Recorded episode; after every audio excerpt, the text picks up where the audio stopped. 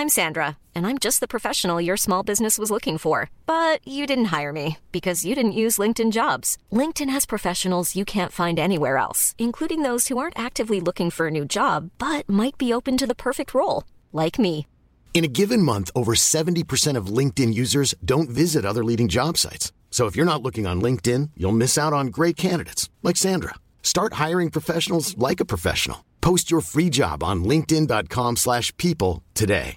This is Paige, the co-host of Giggly Squad, and I want to tell you about a company that I've been loving, Olive and June. Olive and June gives you everything that you need for a salon quality manicure in one box. And if you break it down, it really comes out to $2 a manicure, which is absolutely insane. It's also so easy to get salon worthy nails at home with Olive and June. The difference between how your nails used to look when you did them yourself and now with the Mani system is a complete game changer. The best thing about Olive and June too is it's a quick dry. Dries in about one minute, lasts for five days, and full coverage in up to one to two coats. Visit oliveandjune.com slash perfectmani20 for 20% off your first system. That's oliveandjune.com slash perfectmani20 for 20% off your first system.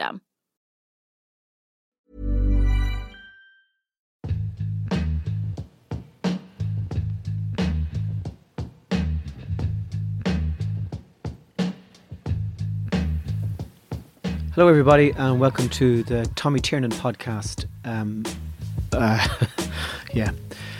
Okay, so today's uh, subject is language, and um, a notion that I have that language isn't really about communication. Language is almost a, a, a curse. Language is an attempt to define experience and by definition uh, attempting to control the experience. So, language I see almost as a negative thing rather than a positive thing. And the things that happen when you don't speak are nicer than the things that happen when you do speak. Which, if I had the balls, I would. Do you remember that John Cage, that composer who released, um, I think it's called it's called 433 and it's 4 minutes and 33 seconds of silence. So if I could, if I had the, uh, if I could get sponsors uh, involved, I would release a daily podcast, a silent podcast uh, of now that that would be my ultimate ambition to have uh, a podcast where nothing is said. But anyway, I want to just drill down into language for the next um, 19 minutes or so. Many years ago, um, I went on a retreat, uh, a 10 day silent retreat in a converted farmhouse in County Clare.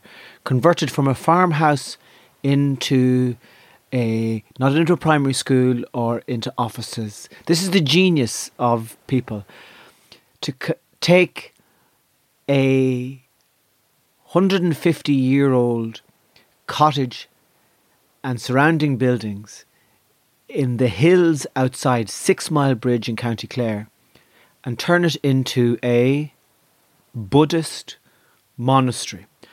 So what happened is there uh, it's a particular type of Buddhism in in Thailand called Theravada Buddhism, and they claim uh, they also shave off all their body hair, and um, there are certain rules. If you're a Theravadan monk, there are certain rules. You, you're not allowed handle money. You're not allowed make your own food. Um, everything has to be given to you. You're not allowed be alone with the woman because women are just oh the mischief between their eyebrows is just uh, you wouldn't be up to it. There's no protection against a, a woman's intent. Or once she puts that fucking forehead on you, oh, you're all hers. There's no escape. So even the Buddha, one of the most enlightened human beings that ever walked the world, said to his monks, "The women stay away from the fucking women that drive you mad." So this is a real thing. So if you're uh, an American who gets interested in Buddhism and wants to, you know, you could be a Zen Buddhist or you could be a Tibetan Buddhist, or if you go to be a Theravadan Buddhist, a monk, you cannot be alone with a woman. That's one of their rules. Um, but they claim that this is the they use a language called Pali, um, which is the language nobody speaks it anymore, but it's the kind of the scriptural, ritualistic language uh, that was spoken in Buddha's time, um, and they chant, and this chanting is beautiful. Namo tasso bhagavato arahato samma sambuddhassa. Now I, have got that wrong, but that's the gist anyway. It's very very beautiful language to listen to. So because it's relatively close to the house here, um, County Clare, so I signed up, and I was kind of I was very nervous actually, but I signed up for this ten day silent retreat, and um, you don't speak at all. You there could be there was eighteen or twenty of us on this thing, um, and for the ten days you didn't make eye contact with other people. You meditated for seven or eight hours of the day, and you did a lot. You did nothing but thinking and uh, wondering why you're not pooing. Um, you weren't walking enough uh, to poo and also you were eating a lot of carbs. They have strange dietary restrictions as well. You don't eat past twelve o'clock in the day.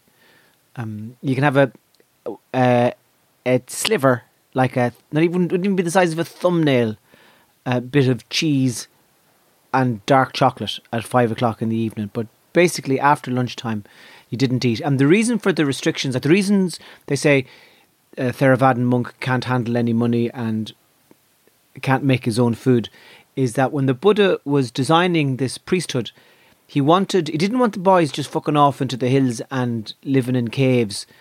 He wanted them to be dependent on the community. So they had to interact. So they had to leave the forest and go into the village with a bowl and say any chance of a bit of food. And the idea is if they got no food, they'd die.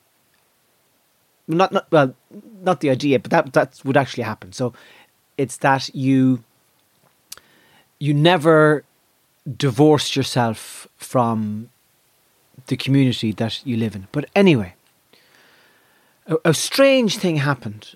Um, it was it was mixed. It was about you know lots of bendy young ones go to these retreats. Um, bendy young ones in tracksuits and uh, um, yeah, they, they're they're fine. They're good. They're nice to be. They're yeah. Anyway, so what happened was, so nine days of silence, nine days of moving around one another without making eye contact, nine days of quietness, nine days of kind of respect for other people.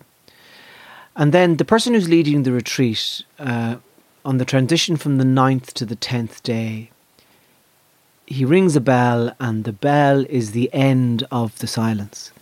And for the next 12 hours before you drive home to Dublin or Wexford, you can talk to one another. And what was remarkable was the bell was rung, and people started hugging one another. Um, now, I didn't hug anybody because my wife said to me, You're don't you be fucking hugging any bendy, stretchy young ones in tracksuit bottoms. You know, and she was right to. Now, sometimes I work as a an actor, and my wife says to me, "There'll be there's no kissing."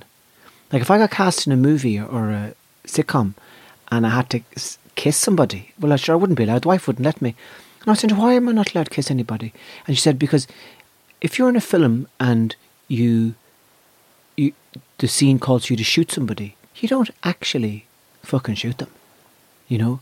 But if a scene calls you to kiss somebody, well, you are actually kissing them. Even though you're both pretending to be other people, you're still munging the face off one another. So she's right, no kissing. Um, and, and and no, if you go to a 10 day silent retreat at the end of it, no hugging bendy, stretchy young ones in tracksuit bottoms. Um, you know, my, my wife, my wife is a bendy, stretchy young one, and she has a tracksuit bottom. So I get enough of that at home. And what amazed me about this was that the hug was a gesture of intimacy. Intimacy that had happened because of silence. We didn't feel as if we needed to get to know one another through talking. We knew one another by being around each other in a quietness that is deeper than language. The way cows would, you know, like a herd of cattle just touching and nudging one another, flanks against flank. And I was I was blown away by this intimacy. And it made me realize that you don't actually have to talk in order to feel close to somebody. The English language is a difficult beast. It's a very technical. It, it never really hits the nail upon the head. I live here in a place called Barna, which is on the edge of the Connemara Reservation. A lot of native Irish speakers live out the road in the most, uh, I mean, the most appalling uh, poverty. uh, you know, they, they just, I mean, we should do really the English speaking Irish need to do for the reservationists what the American government did for the Native Americans. Give them casinos and let them ride around in horses and um, call each other Rolling Thunder and Big Hips and all these wonderful evocative names. So I hear Irish and I am very drawn towards Irish and it feels to me Irish Irish is wonderful. You know, there's more empathy in the Irish language than there is in the English language. It's it's softer it's more playful. It is brain deep in empathy and care and good love. But I know that I'll never, ever, ever be able to speak it fluently. I'll never be able to dream in Irish. I'll never be able to think thoughts in Irish. I'm kind of saddled with a language that doesn't suit me in a way, and maybe the fact that English doesn't suit me has helped me realize the gap between the words I use to describe the experience of being alive and the feeling of being alive. And there's too much of a gap. I mainly learned to speak English around Navan, and Navan is a verbally violent town. I mean, it is just from Navan up to Louth and across into Monaghan and Cavan and bits of East Leitrim. There is a dialect there. There's a kind of a, there's a rolling thunder way of talking, and you could get the head bet off you with words. People don't need fucking crowbars and fists to hammer the fuck out of one another in Navan.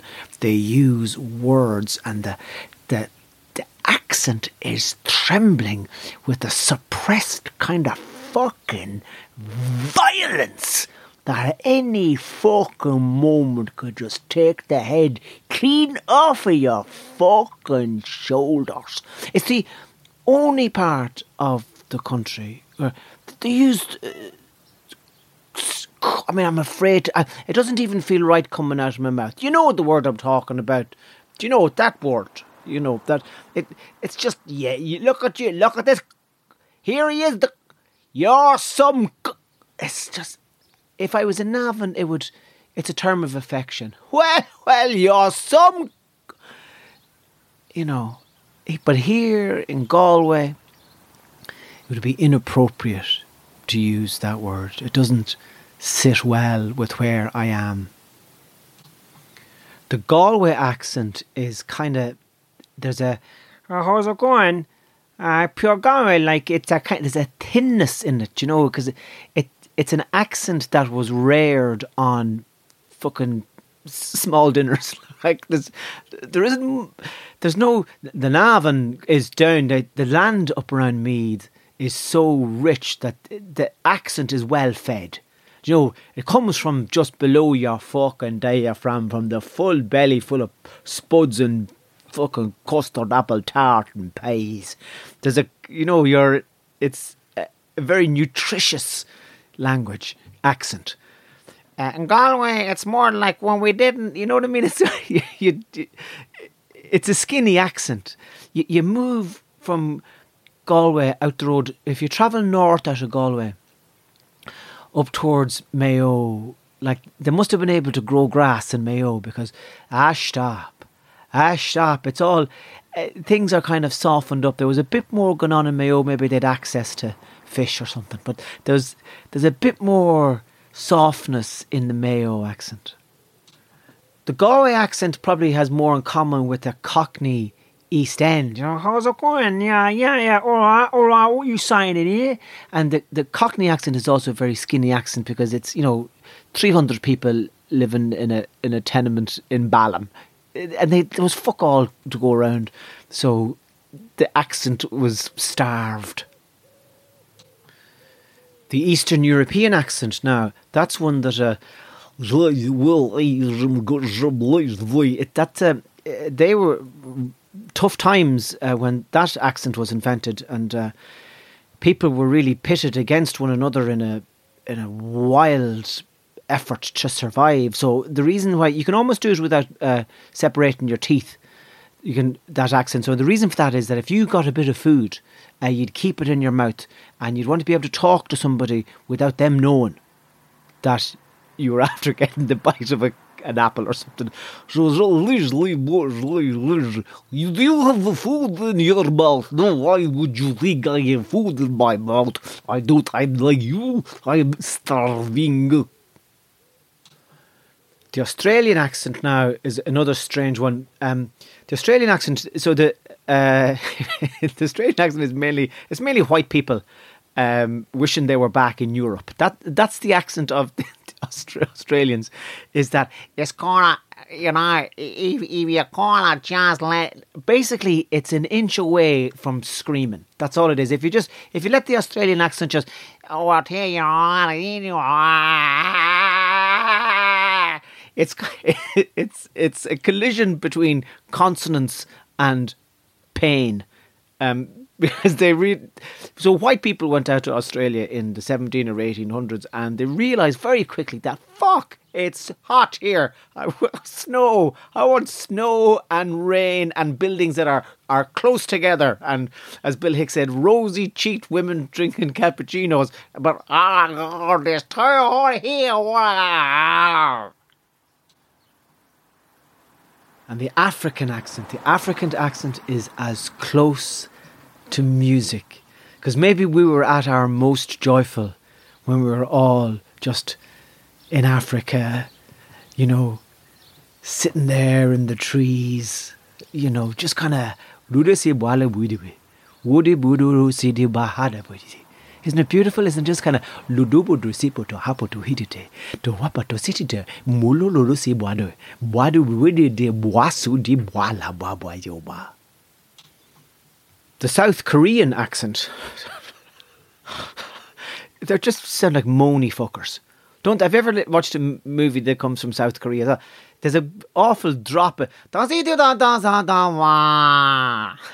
Does he do one? One one yeah. Ah.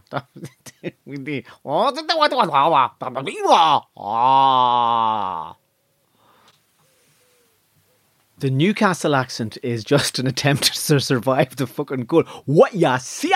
What fucking? It's about when you're in Newcastle. It, it, it it's so fucking freezing that what they're trying to do is get as much. Uh, their body is struggling with the fucking cold air that's going into their fucking lungs. What ya see? What? What fuck? What? What you? What? What? Fucking die? So fucking cold. What? What? What? But I suppose at least there's a bit of physical movement in the Newcastle accents. It's even colder again up in Scotland, so they don't move their bodies at all. It's got. Jesus Christ, fucking you, you doing the, the fuck you. I didn't know that. I didn't know you go down the, the fuck, ah, fuck, ah. That's the only part of their body that's able to move in the weather is their fucking mouths. So to sum up, I think what I'm suggesting is that all language and all accents, they're a struggle against the environment that you're living in. And um, I snore uh, a good bit, um, and I I tend to wake anybody who's within uh, a forty foot uh, radius of me. So sometimes I'm sent to different parts of the house uh, to sleep, you know. And my wife, though,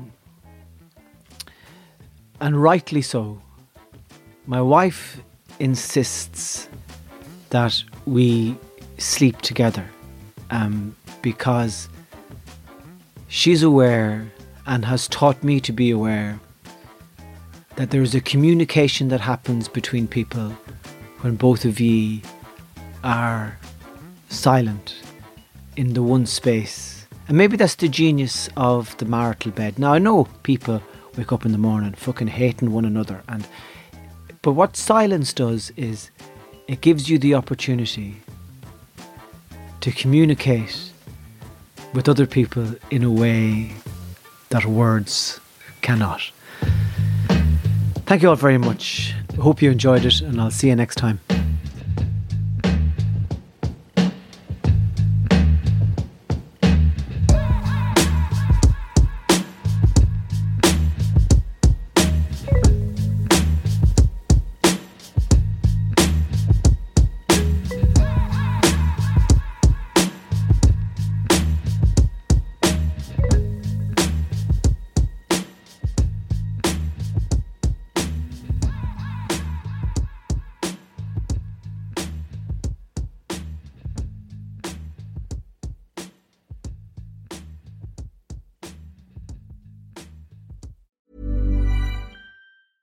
Selling a little or a lot?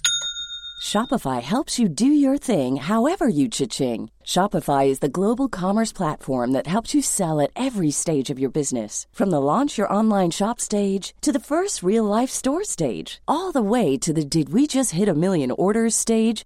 Shopify is there to help you grow. Shopify helps you turn browsers into buyers with the internet's best converting checkout. 36% better on average compared to other leading commerce platforms because businesses that grow grow with Shopify. Get a $1 per month trial period at shopify.com/work. shopify.com/work.